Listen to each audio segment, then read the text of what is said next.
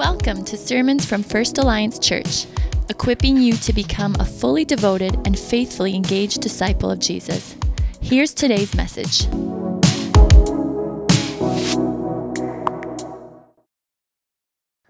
Well, it's so great to be back with you. My name is Andrew. I'm one of the co lead pastors here at First Alliance Church. We just came back off of some vacation time, and in that time, we were able to get some great rest.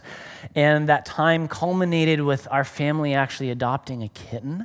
And as you can see, uh, he's a cutie, and my kids are really happy about that. It's a cool story of how we were able to adopt that cat. So if you want to ask me about that later, I invite you to do so.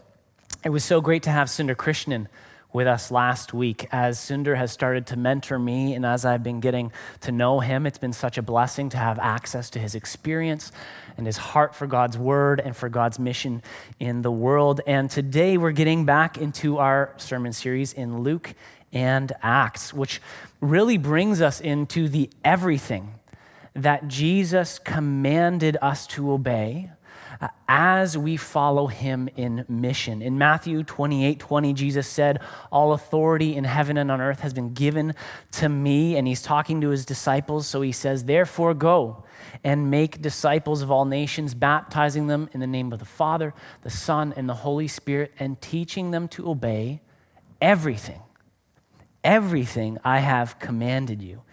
And surely he says, I am with you always to the very end of the age. And so we're a church that loves to just embrace the whole counsel of God, and that's what we're going to do this morning. And as we approach today's text, I invite you with open Bible uh, to come with us on a journey uh, uh, where we are going to consider the parable that Tony just read for us in Luke 18, verses 9 to 14, to consider what God has to say to us today. And before we do that, would you join me in prayer? Living God, we thank you for this moment in history where we sit at your feet, opening our hearts and minds to receive what you have to say to us. I ask, Holy Spirit, that you would come and that you would enter into our weakness and our inability to understand uh, and to grasp your word, that you would illumine our hearts and our minds to retain what you say to us and would you bring about a transformation of, of our minds, our hearts, and our entire lives from our encounter with you this morning? We pray this in the mighty name of Jesus. Amen. What does it mean to be righteous? Righteous, that's not a word that people use in our culture on a daily basis. But believe it or not, it's actually something that we interact with each and every moment of every single day. Righteousness. What does it mean to live rightly? In his book, The Righteous Mind, moral psychologist Jonathan Haidt, that's H A I D T, who is not a Christian, uh, he's a psychologist, but he contends, and I quote, that an obsession with righteousness is the normal human condition.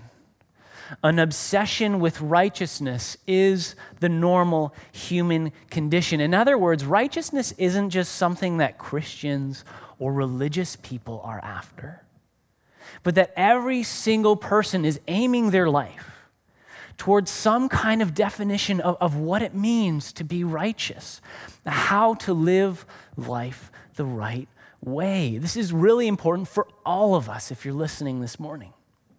And this is what Jesus places before us in this passage. This idea actually comes in at the beginning and end of our text. It bookends the text. Look in verse 9 when Jesus uh, talks about this, uh, introduces uh, that he's talking to people who think they are righteous. And then in verse 14, if you look in your Bible, you'll probably see the word uh, justified. And that's actually the same word as in verse 9. It's good to know this at the outset that uh, the Greek word dikaios, which gets translated into English, is translated into two words dominantly in English, both the words righteous and just. Righteousness and justice. It's the same Greek word in the New Testament. And, and just as a side, what this shows us in the scriptures is that the Bible does not fragment the issue of personal righteousness and social justice. The Bible does not pit those against one another, and they're not optional electives as if you can, you know, opt for the one. I'm more of a personal righteousness person, and I'll leave social justice to the other people. No, they go together, and you can't truly have one without the other. This is really key to our understanding the biblical idea of righteousness and justice. So let's come back to the scene. Notice who Jesus aims this parable at. It says he told this parable to those who were confident in their own righteousness. Or, as the ESV more literally and I think helpfully translates it, he's speaking to those who trusted in themselves that they were righteous. You see, this parable is spoken to people who have an idea of what it means to live righteously, and they think they're nailing it. They're attaining the standard that they've aimed their life at, particularly this Pharisee within Judaism and the law of God. He thinks he's nailing it. But Jesus actually uses this parable to show us what it actually means to be truly righteous. And he does this by setting before us two people. First, there's the example of one who is self righteous. And then, secondly, the example of one who is truly righteous. And that's what we're going to consider this morning. So, first, let's look at the first man. This, this picture of self righteousness is laid out in the Pharisee. Now, Pharisees were a group of highly religious people. They weren't professional clergy, but they were like lay people who took the law of God so seriously. Uh, they had this flawless and exacting and rigorous observance of God's law. And they actually viewed themselves as God's gift to Israel, to call Israel into the same kind of religious uh, and righteous and rigorous observance of the law. That's the first man who comes to the temple to pray. He's a spiritual leader in the community and he's revered by the community and he comes with boldness, right? He's almost strutting into the temple because this is where a person of his standing belongs, right in the center of God's business, in the center of the place of the worship of God. But notice, he does not leave justified. And the Pharisee exemplifies exactly the kind of religiosity that is actually offensive to God.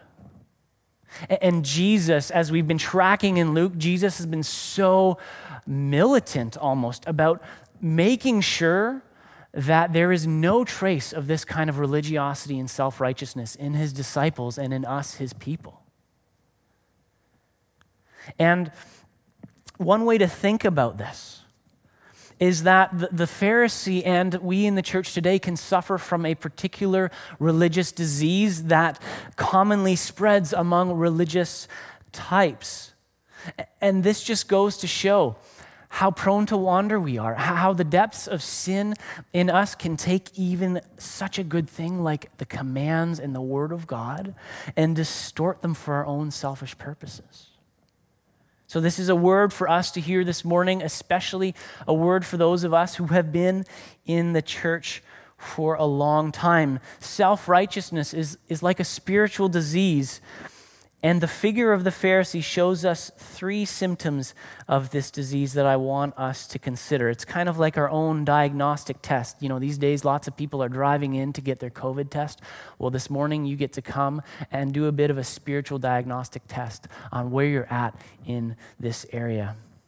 So, the most obvious symptom of self righteousness that we see in the Pharisees is self preoccupation self preoccupation. Look at what the Pharisee says when he prays.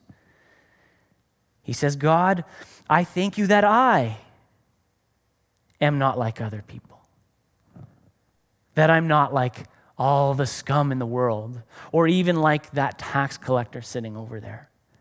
In fact, I fast and I give a tenth of all I get. What's he really praying about? Himself.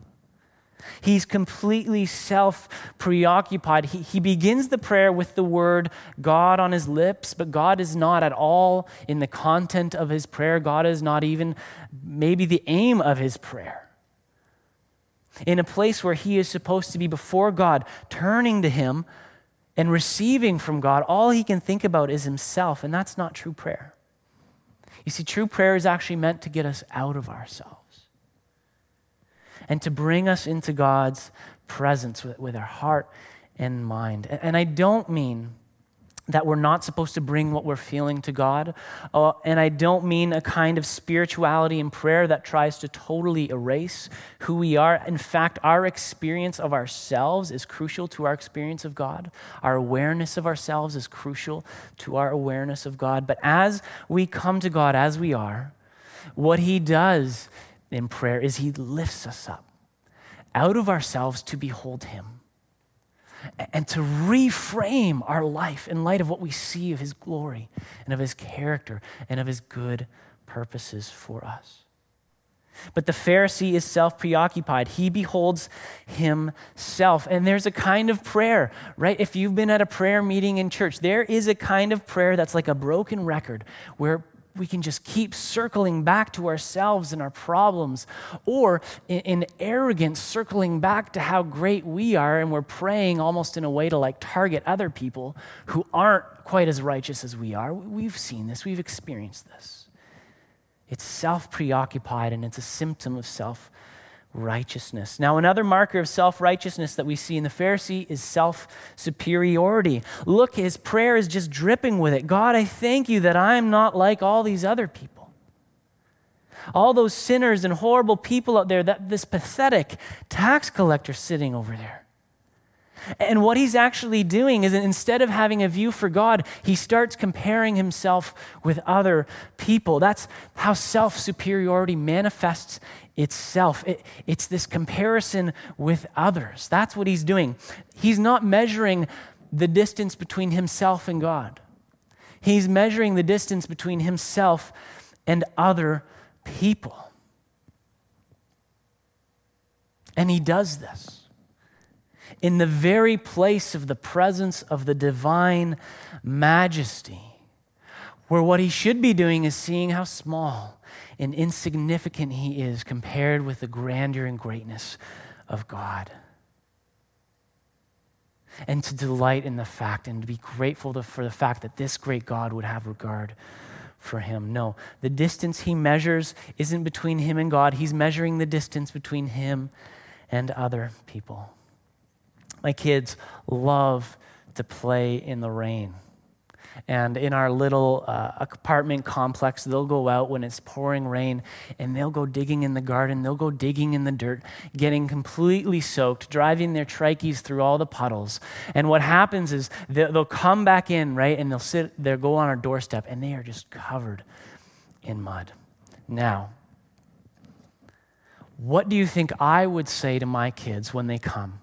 And I say, All right, guys, it's time for your bath and say my son Eli was to look at his sister Zoe and say, But daddy, I'm not as dirty as Zoe is. I don't need a bath. What do you think I would say? I would say, Of course, you need a bath. You can't look at your sister's dirtiness and try to excuse yourself from what's coming. You both need a bath. You both are just as dirty as one another. And that's what's happening with the Pharisee here. He's trying to justify himself by looking at the dirt in other people's life and saying, at least I'm not that dirty. Do we do this today? With our brothers and sisters or with people we see in the world? Do we look at the dirt in people's lives and the chaos and the mess and rather than feeling the burden of God to reach them with compassion and good news, do we look at that as a way to justify ourselves and say, well, at least I'm not like that person? It's completely futile. We've all sinned. We've all fallen short of the glory of God. We do not get clean. We do not get righteous by looking at the dirt in other people's lives and excusing the dirt in our own lives. And you might be doing that with the Pharisee right now. I mean, we've entered into this parable, and obviously the Pharisee is the bad guy, right? If you've grown up in church, you know the Pharisee, he's always the negative example. And we've been conditioned to see the Pharisee this way and conditioned to think, I'm not like the Pharisee. And so we say, I'm so glad I'm not like that judge, mental, self righteous, religiosity filled person. I'm so glad I'm not self preoccupied. I'm so glad I don't look down my nose at others. But do you see what just happened? We just did the same thing. You just look down your nose at someone who looks down his nose at others. See, it's this subtle disease, this self righteousness, this self preoccupation, and it's really hard to detect and even harder to uproot. And, and let me say, friends, nothing will so hinder the mission of Jesus in the world to, to, to make his good news known than the presence of self righteousness and judgmentalism in the church. So let's guard against it at all cost. You see, the righteousness or unrighteousness of other people is not the standard. The standard is God's righteousness. He doesn't want us to be cleaner than the next person, He wants us to be clean, period. The third symptom that we can see here of self righteousness is self exaltation. It's so clear that the Pharisee came to that temple that day not with the intent to exalt God or make God's name great or proclaim his praises, but to exalt himself. His praise is for himself. He praises his religious observance and his acts of piety. And maybe he is honestly trying to impress God. Maybe he really is saying, God, look how great I am. But I think there's part of him too uh, that is also trying to impress people. That there's other people there in the temple at the prayer meeting, and, and he's speaking in such a way that they would be impressed with his importance, that they would be impressed and say, wow, this guy really, we should respect him, we should revere him. He is super spiritual, he is indispensable to the purposes of God in the world. He's exalting himself. And this tells us today that not every prayer that is said at a prayer meeting is directed towards God that not every prayer is for God's ear alone, that not every hallelujah or amen spoken in church is directed towards God. People of God, we need to be attentive to, to our motivations and the drive to exalt ourselves. And let me just uh, clear the air here. We all do this, I do this. I mean, the whole notion of uh, total depravity um, and, and that doctrine of sin that, that we adhere to. It's not to say that nothing you do is good, it's to say that nothing you do is pure. Nothing we do is totally 100% free from sin or selfish intent. And as soon as I think, hey, you know, I just prayed a prayer and it was, I was totally humble. I was totally thinking about God in that moment. What happened? Pride was conceived in me at the fact that I did it, right? We're, this is normal for us, but we need to pay attention to this and, and bring this to God and let Him cleanse us, let Him sanctify us of the tendency to want to exalt ourselves. Now, I want us to turn to consider what it means to be truly righteous, and I'll direct your attention to verses 13 and 14 in our text. It says, But the tax collector stood at a distance. He would not even look up to heaven, but beat his breast and said, God, have mercy on me, a sinner.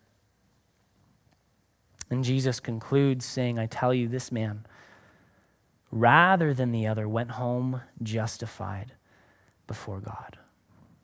So, who was this guy? The Roman Empire was quite brilliant. When they conquered lands, instead of sending their own Roman tax collectors to go levy tax from conquered people, what they did is they went to those people and they co opted people from within to become tax collectors. And what this did is it protected Roman citizens from reprisal as they went to try and collect tax, but it also helped to further divide and sow dissension in the people they had conquered because all of a sudden you have your own people working for the Roman Empire, taking all the wealth out from your land and bringing it to Rome. And so tax collectors were the biggest sellouts of their day.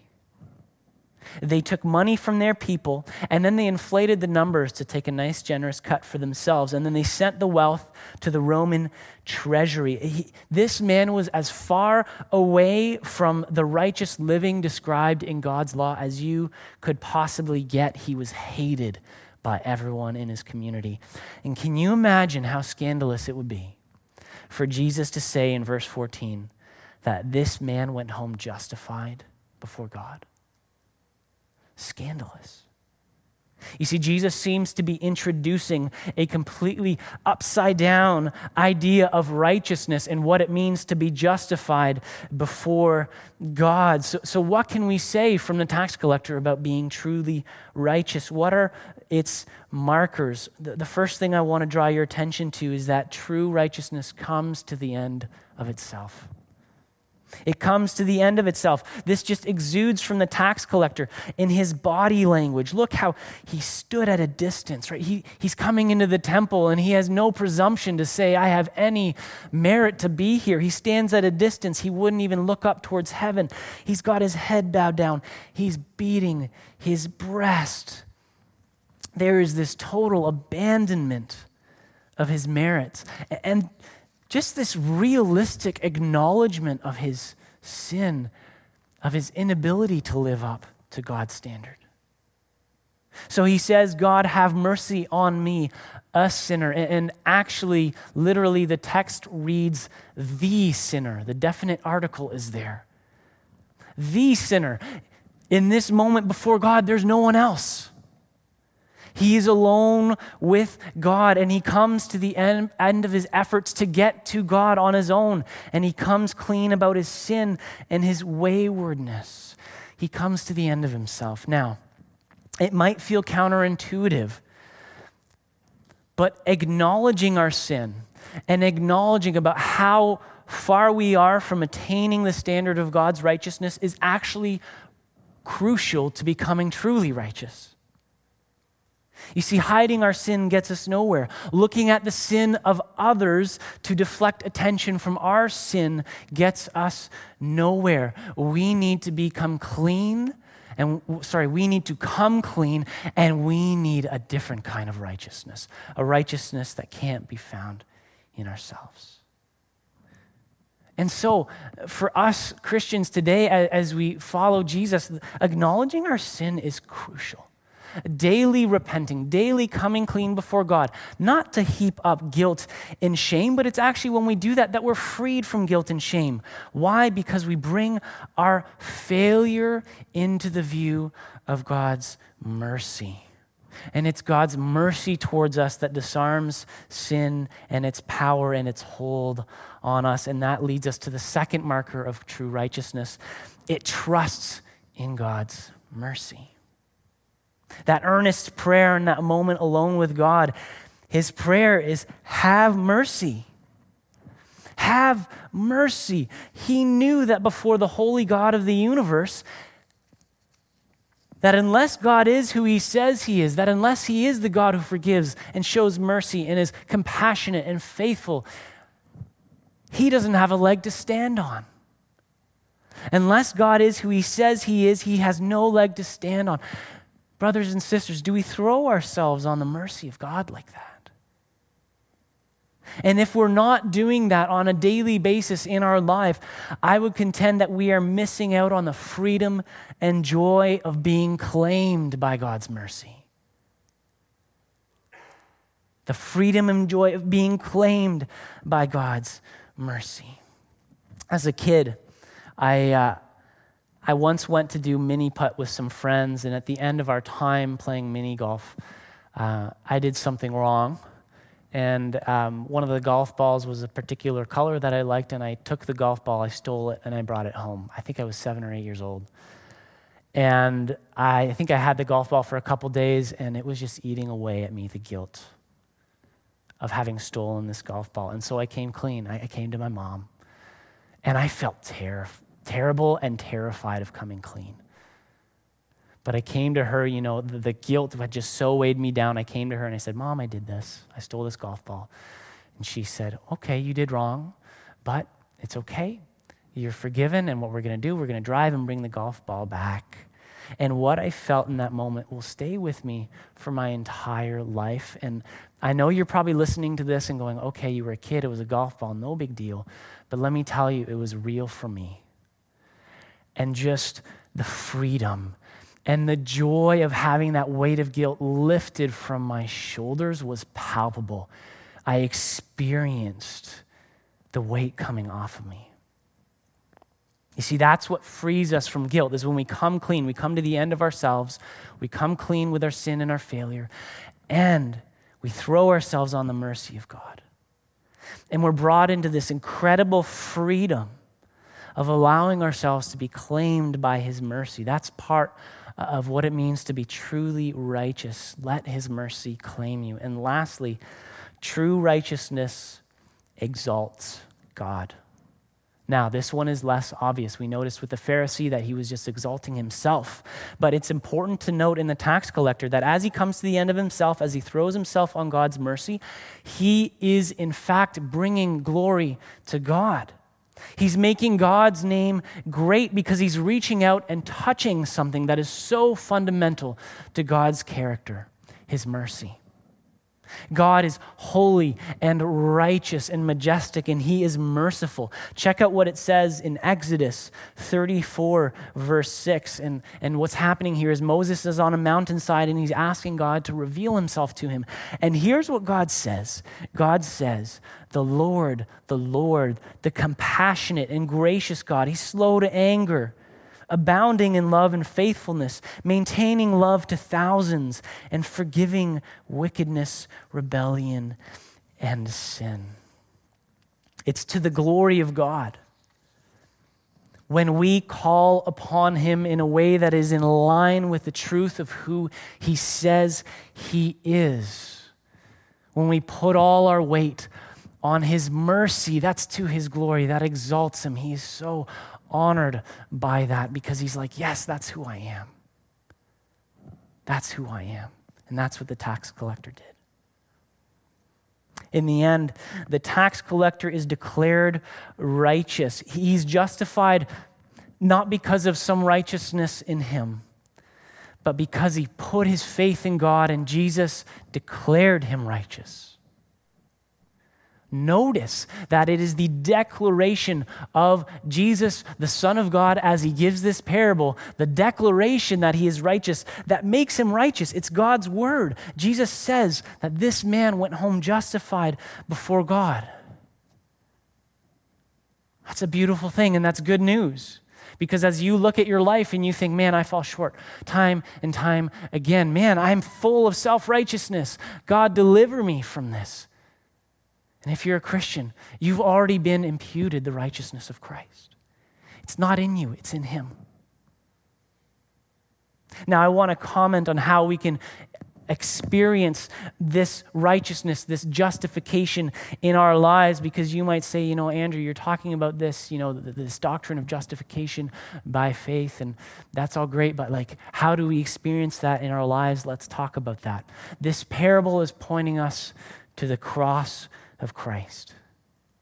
That this Jesus who is speaking the parable is the Word of God, is the Son of God who would die on the cross for us because God is both merciful and He's both holy and just. And so our sin can't just vanish into thin air, it needs to be dealt with if we are going to enter into the presence of God and partake in His righteousness.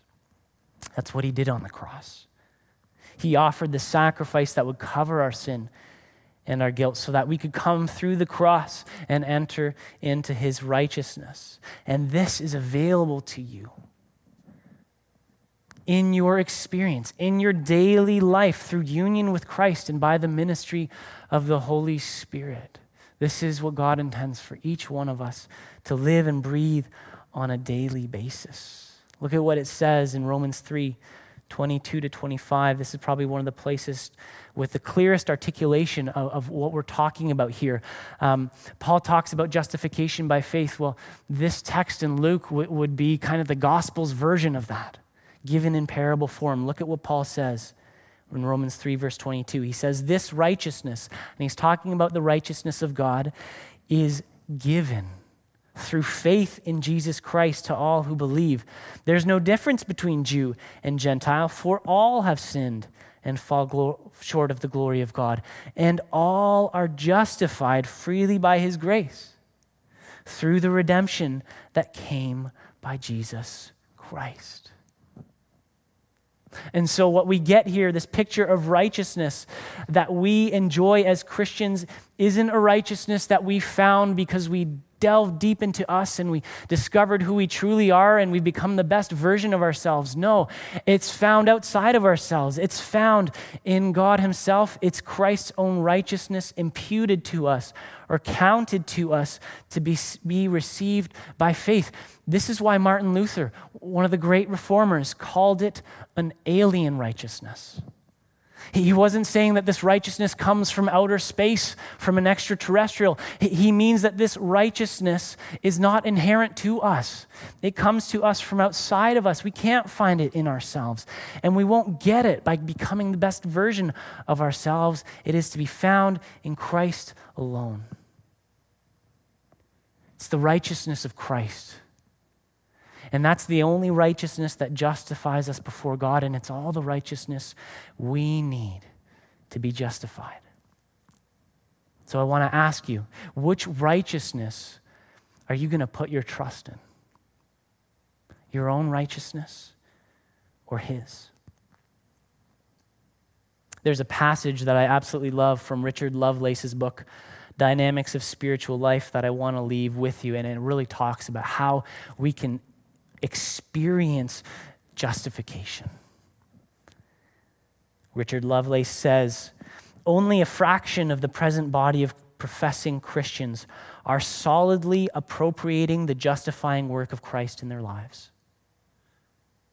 Many have so light an apprehension of God's holiness and of the extent and guilt of their sin that consciously they see little need for justification although below their surface, their lives are deeply guilt ridden and insecure. Many others have a theoretical commitment to this doctrine, but in their day to day existence, they rely on their sanctification for justification. Like the Pharisee, looking towards his pious acts of obedience as the ground for his justification. Drawing their assurance, Lovelace continues, of acceptance with God from their sincerity, their recent religious performance, or the relative infrequence of their conscious disobedience. Few enough know to start each day with a stand on Luther's platform. You are accepted looking outward in faith and claiming the alien righteousness of Christ as the only ground for acceptance. Listen to this relaxing in the quality of trust, which will produce increasing sanctification as faith is active in love and gratitude. Now, I know that's a pretty hefty quote. So let me break it down. It all comes down to so many of us in church and in our culture are stuck looking to our sanctification, looking to how we behave and act in order to justify us. And in the gospel of Jesus Christ, the order of is reversed. Our sanctification does not justify us, it's our justification that sanctifies us. And so Lovelace is calling us as the church to quit looking to our religious performance, to quit looking to, to how we can whip ourselves up to obey, uh, to quit looking to the, the fact that I only disobeyed three times last week, so I'm not that far off from God, but to just root our total assurance that we are accepted by God in the cross of Christ. And to daily wake up with that platform, that, that mantra, that word from God that in Christ you are accepted. How might your life change if you did that? People of God, as we go into this week to follow Jesus and live for Him, to see the increase of His glory in our city and in our world, it's my hope that we move from this time trusting in His righteousness that the justification we receive by grace through faith would result in gratitude in us and sanctification and obedience and joyful living to the one who has shown us such great mercy and has rescued us. May the Holy Spirit come and may he do this in us. Amen. Thanks for listening to today's message. For more on us as a church and ways to connect, please visit us online at firstalliancechurch.org.